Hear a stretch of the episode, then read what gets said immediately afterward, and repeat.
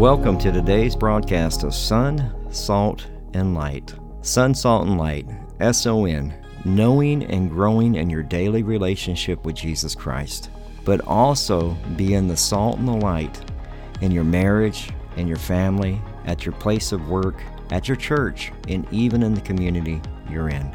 I'm Pastor Michael Petit. This is a radio ministry of our church, Calvary Chapel Devine, here in Devine, Texas. We are so glad that you joined us for today's broadcast. We are a Calvary Chapel, so we simply teach the Bible verse by verse, chapter by chapter. We believe that God uses His Word to transform, restore, and to change lives one verse at a time. If you're visiting our area, you'd like to get information about our church or church service times, maybe even track down some of the other teachings that we have available through podcast, whether it's through Audible or Spotify or Apple Podcasts. You can do all of that at our church website at calvarydevine.org.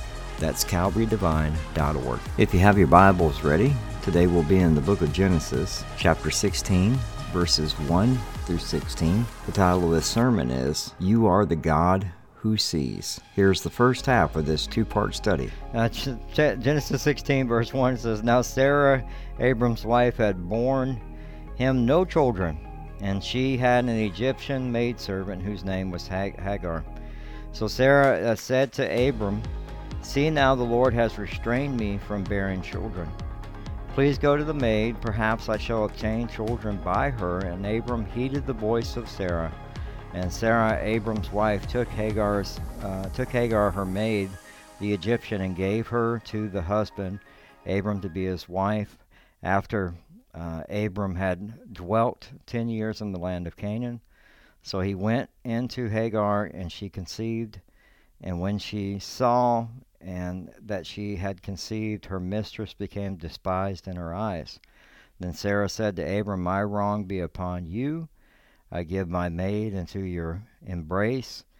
And when she saw that the she saw um, that she had conceived, I became despised in her eyes, and the Lord judged between you and me. And so that's kind of where we left off last week.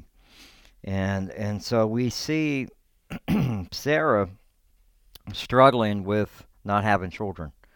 And within that of not being able to conceive, just like we do in our culture today, when God doesn't do something we want, we try to figure it out ourselves, and that's when we get into a lot of trouble because uh, we're not uh, staying within uh, the uh, the guardrails that God has set for us to to do His will.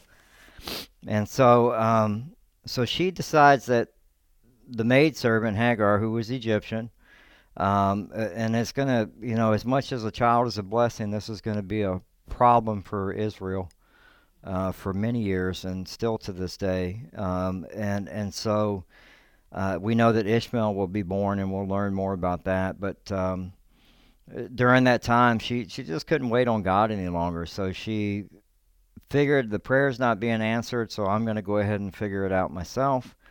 And and so that's what she does. So. Um, and, and and so that's a, a, just an important thing for us to remember that sometimes when we are not patient with what God is trying to do, what we try to do is we try to figure out and scheme our own way, thinking that, Lord, I got this. You go ahead and just, you know, you can just sit back. I'll, I'll take care of it. And, and, and it's not based on, and I think that's the, the sad part is it's not based on the Word of God. It's not based on uh, what God had given to Abram. God had told Abram already what was going to happen. So imagine I would know, you know, that Sarah would have known that this is the promise. This is why we're going. And and so he needed to. This is one of those things where communication breakdown happens, and uh, and she just decides, hey, um, again, we talked about the the womb being barren, and we talked about the cultural issues at that time as well that for somebody who would have been barren at that point, they would have said, What curse have you, what sin have you done? What sin has your parents done to bring this generational curse that you cannot have children? So for her, it was a pressure thing that was happening, pressured by the culture. And it's the same thing that we see today. We have the law, And yet we can't live by the law. We have Jesus. The law is a guardrail. It's a guardrail for our lives. When we get outside of it, is when we get outside of what God has for our life. We, you know, we were talking to the kids. We the kids um, at the school, and one of the conversations I had with my daughter was they were talking about what does it mean to be in the world, right, and and allowing things like secular music and things like that into your life. Um, and how it affects you as a Christian. And I, I me and my wife and uh, or me and my daughter were talking, and I just told her, I said, very simply this. It's like we have laws that men give, laws like you can smoke weed, right? You can do mushrooms. In Oregon, you can pretty much do anything, right? But is it good for you? Is it, it does it go against God's word? And and uh, you're always if you always have one foot in the world and one foot in the church, you're always going to be struggling in your faith. You're always going to have problems because you're going to con- contradict what God's word says all the time because you're getting fed by the world and by God. And and they're going to be fighting with each other. Those opinions. And so what that's what we see is Abram didn't go to his wife and say, "Look, this is what God told me." In Genesis 15 verses 4 and 5, and behold the word of the Lord came to him saying, "This one shall not be your heir, but one who will come from your body shall be your heir." Then he brought him aside and said, Look now towards the heaven and count the stars, if you are able to number them. And he said, Shall your descendants be? So honestly, what he should have done is gone to the word of the Lord that was given to him. He should have went to his wife and said, "Look, this is what God said. God said this was the word of the Lord. It came from God. This one shall not be my heir. I'm going to try to make. He was doing the same thing that. So it's easy for us to get mad at Sarah, but you need to look at Abram too, because Abram was trying to figure this out too. Because he was like, "Well, I got you know this guy that works for me, and he could be my heir." Right? He was trying to figure it out himself and not waiting on God too. And so in Genesis 15, that's what that's all about. But he should have went and said, "This is what God said." So when we have uh, issues in in our lives, we need to go to the Word of God. That is one of the things that's the most important, and that's one of the things that didn't happen, because they didn't go to the Word. They didn't go to the take her to the Word of the Lord. When we go to the Word of God, we find agreement in God's Word. We find unity in God's Word, right? Even as a church, find that what we do is when when when I put something something's put on my wife's heart and something that's put on my heart, then I know that's from God. Like we all want to seek God's will, but we have to be patient for it. Are we going to continue praying for it? A lot of times we'll pray for it one time and then we're like, well, I don't know what God's will is. Are you continuing to pray? Right? Continuing to seek. So, you know, we need to slow it down and, and, and pray and wait for God to show up. You know, we have to come, like even when we do our board meetings, it's based upon what God is doing in the church and what we do. And the only thing that I've ever been instructed by Pastor Joe is to be faithful and teach the Word of God because that's what transforms lives. That's what guides people's lives. That's what corrects them. That's what encourages them. That's what rebukes them. It's God's word. And so you point them to God. It brings unity within the body of Christ as well. And and through that we have our relationship with Jesus and it's the word of God that's the foundation not only for our life but for our marriage, for our family, for our family and for the church. When we get away from that, we start to look to the world to solve the problems. And the church has done that if we're honest about it. The church has done that. The Church of America has done that. How can we grow the church? They have books on that stuff. They have people that you can go to conferences on how to grow your church. Teach the Word of God. That's all you need to do. That's it. But Abram fails to seek God, which allows his wife to fail uh, to trust the Word of God because she's she's trying to figure it out herself, and and so they create this big problem and and Hagar at, at the end of the day, you know, Abram is is supposed to be a godly man, and and he just jumps right into this. sadly. And so we pick it up in verse 5 that says, Then Sarai said to Abram, My wrong be upon you. So Sarah has now go from despised to, you know what, I'm going to go after Abram now. So I'm going after my husband now.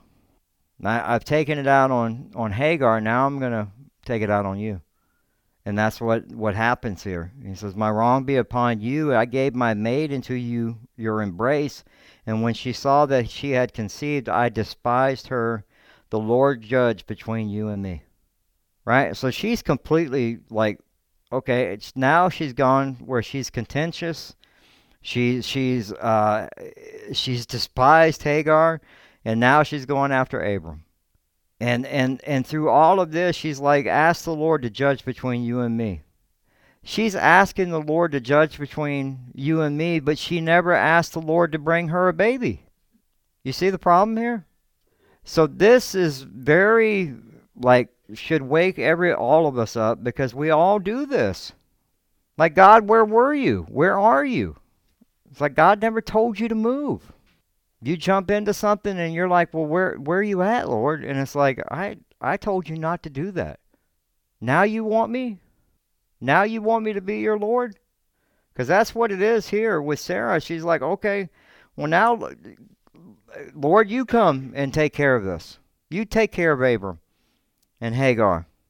And and and it's really sad because at the end of the day, look, there's two sins that happen here. One, the sin that Abram right, going into Hagar.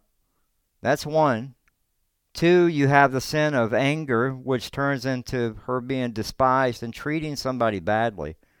And then three, unbelief. And out of all of them, number three is the worst the unbelief. Unbelief is what gets a lot of people in trouble. And why do we have unbelief in our world? Why do we have unbelief in the church? Because we have a bunch of people that are biblically illiterate. They will not pick up the Word of God. They will not spend time in God's Word. And so, because we have nobody who has a moral standard that's set by God's Word, we end up with we end up with a a, a very secular worldview, and and you have a church again that's one foot in the world and one foot in the church. And that's not what Jesus called us to do. Jesus said, You put your hands to the plow you keep your eyes forward and you follow me. You deny yourself, you pick up your cross. But that's not what the church in the Western church is doing now. We we live in a very fallen world. And and and and Second Corinthians chapter four verse four it says, Whose minds the God of this age has blinded, who do not believe, lest the light of the gospel of the glory of Christ, who is the image of God, should shine on them. So Satan's role is to keep people from finding Christ. He blinds them. He blinds them. And and our job is to be able to shine that light to them. Right? And and so we when we have our foot in the world and we look just like the world, and we do. I can take you to probably seven or eight churches just in Atlanta. Andy Stanley's church. You know, they're they're teaching things that are not biblical. And and so what we have happening is we look just like the world. There's no different. There's no moral standard for what we believe. And so what happens is now not only is Satan blinding people, the church is helping them blind them because of the false teaching. And that's what happens when we don't have sound biblical doctrine. In 1 Timothy chapter 4 verse 1 it says now the spirit express, expressly says that in the latter times some will depart from the faith, giving heed to deceiving spirits and doctrines of demons. They depart from the faith and they start following doctrines of demons. I can you can go down a list of people out of Nashville that have done this. They grew up in Christian homes and and and they get into the Nashville scene of music and then next thing you know they're out of they don't believe in God anymore. Or their belief in God is, is now skewed because it's a God they've made in their minds. And they have a bunch of people that are worshiping them. And and and so they use God in their lyrics, but they're not godly. I can tell you you can probably count almost every you know rap song that's out today, they'll use God. But in the next song, they're using pimps and hoes and all the other stuff and talking about all this other mess. And it's like, what God are you referencing?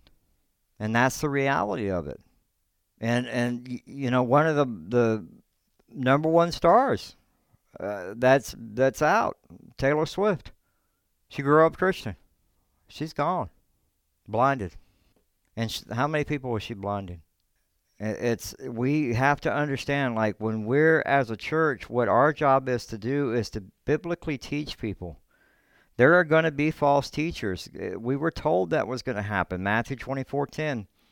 And then many will be offended, will betray one another, and will hate one another. 2 Timothy chapter 4 verses 3 and 5.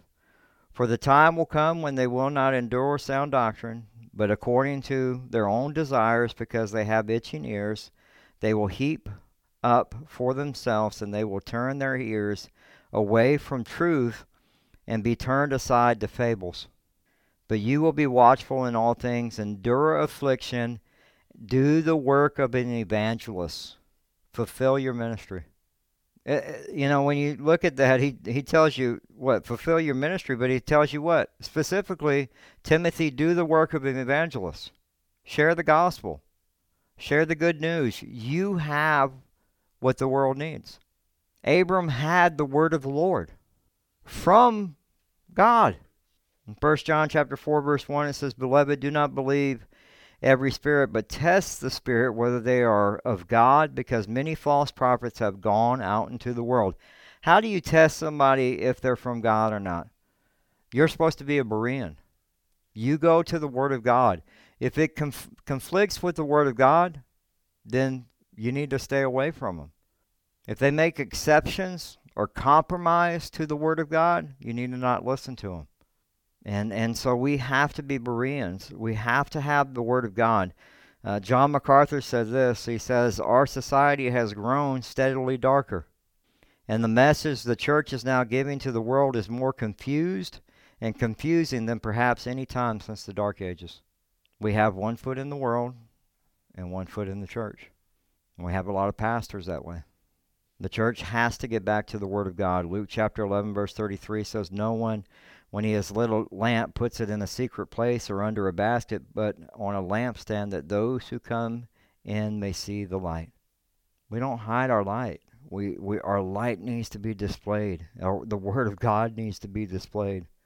We have to give people something that is truth that they can believe in, and that is the Word of God. Matthew chapter 13, verses 53 uh, through 58 says, Now it came to pass when Jesus had finished these parables, then he departed from there. When he had come to his own country, he taught them in their synagogue, so that they were astonished and said, Where did this man get this wisdom, these mighty works?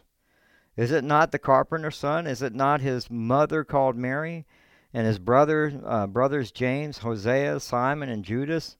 And his sisters, are, are they not all with us? When, uh, when then did this man get all of these things?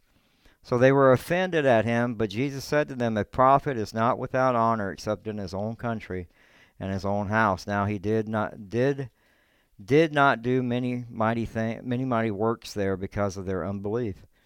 It's the unbelief that caused that to happen. They have the Word of God being given by the Word, the Logos, and they didn't believe it. And some of them had studied the Word. So you have to understand some of the some of them had studied the Word, and they still didn't believe it. Hey, we know you. When did you get this knowledge? You never went to school. You never studied under that rabbi or that person. You you were here. Can you imagine you're getting the Word of God from the Word, the truth, and you still don't believe?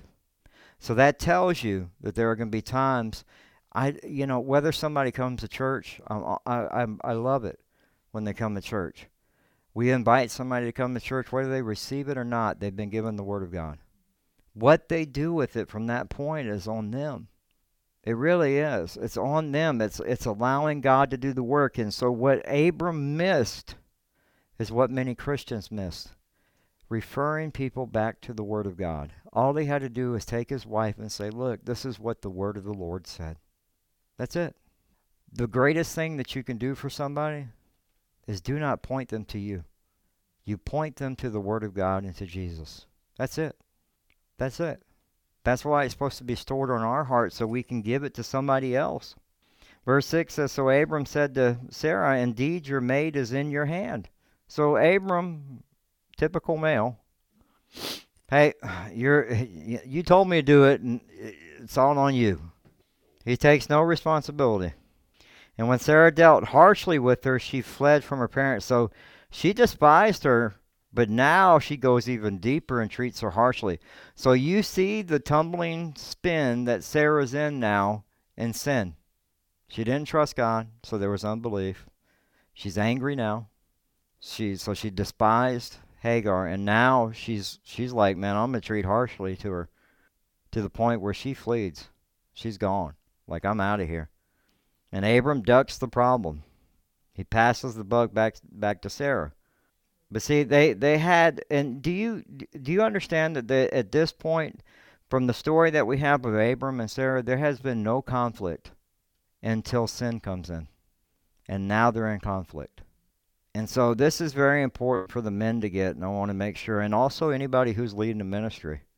So when we, as leaders, direct people, we direct them to Christ through a biblical solution.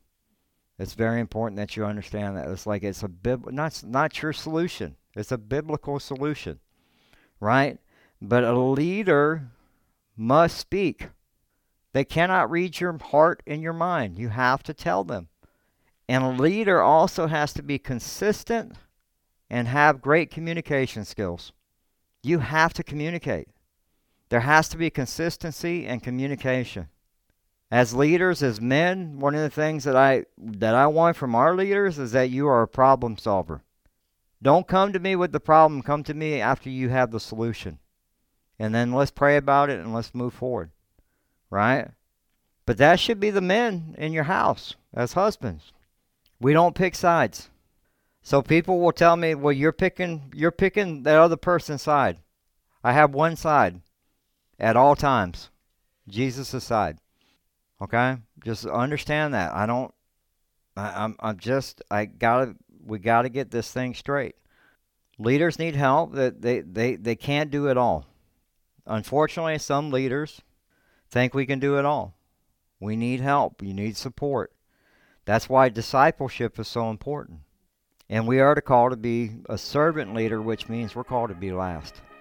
We're called to be last. In Galatians chapter 6, verses 6 through 10, it says, Let him who is taught the word share all good, uh, good things with him who teaches.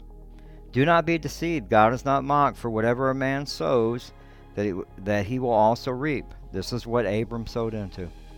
For whatever he sows to the flesh will the flesh reap corruption, but if he sows to the Spirit, will the Spirit reap everlasting life. And let us not grow weary while doing good, for in due season we shall reap if we do not lose heart. Therefore, as we have an opportunity, let us do good to all, especially to those who are of the household of faith. And so, husbands, what we have to do is our, our, mistakes are going to happen. But the right thing to do is to do things biblically. And so you have to own your stuff. If, it, if you're a mess like Abram, you need to own it. You don't wipe your hands and just go, it's not, well, you know, it, you do what you need to do.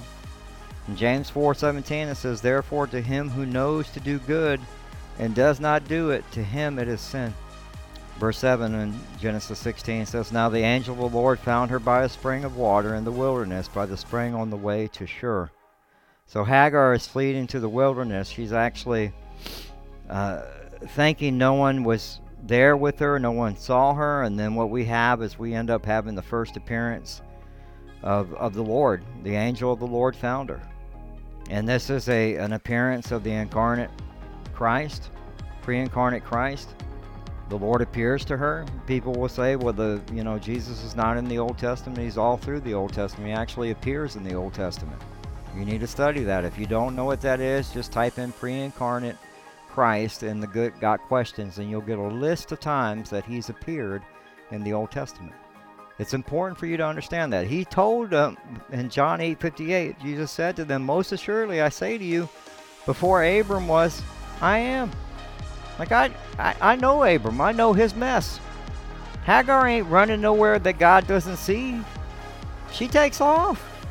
And there's God. Where you going? Where you going?